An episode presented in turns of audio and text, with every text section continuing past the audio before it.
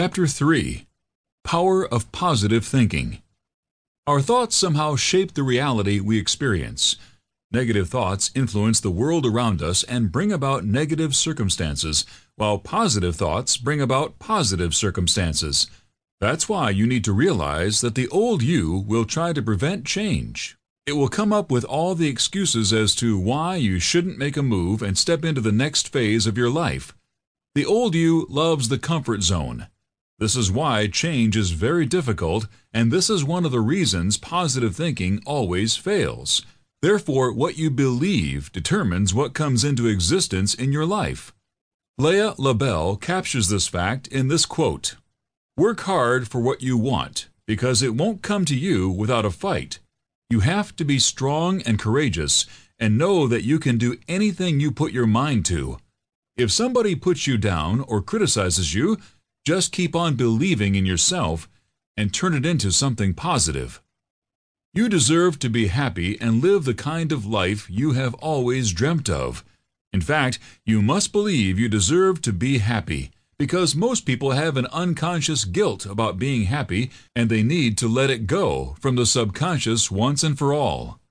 This feeling usually is caused by fear of the price they need to pay for success, without realizing these are false perceptions because happiness is not to be deserved, happiness is simply a state of mind. I truly believe that everything that we do and everyone that we meet is put in our path for a purpose. There are no accidents. We're all teachers, if we're willing to pay attention to the lessons we learn. Trust our positive instincts and not be afraid to take risks or wait for some miracle to come knocking at our door. Marla Gibbs. You need to understand that failure to control your thought process can affect positive thinking. Your actions spring out from what's in your heart.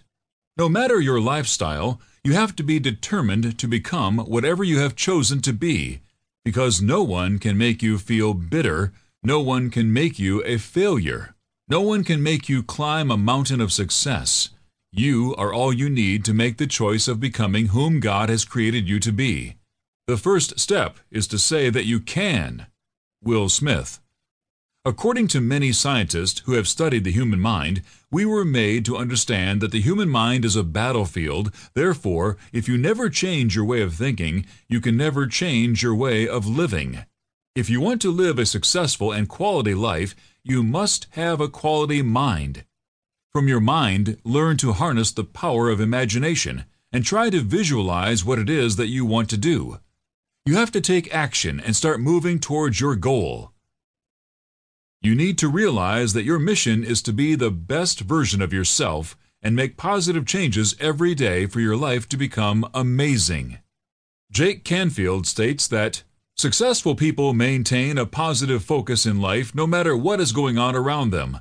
They stay focused on their past successes rather than their past failures, and on the next action steps they need to take to get them closer to the fulfillment of their goals rather than all the other distractions that life presents to them. You need to take ownership and responsibility for your life. If not, somebody else will take control and dictate your destiny.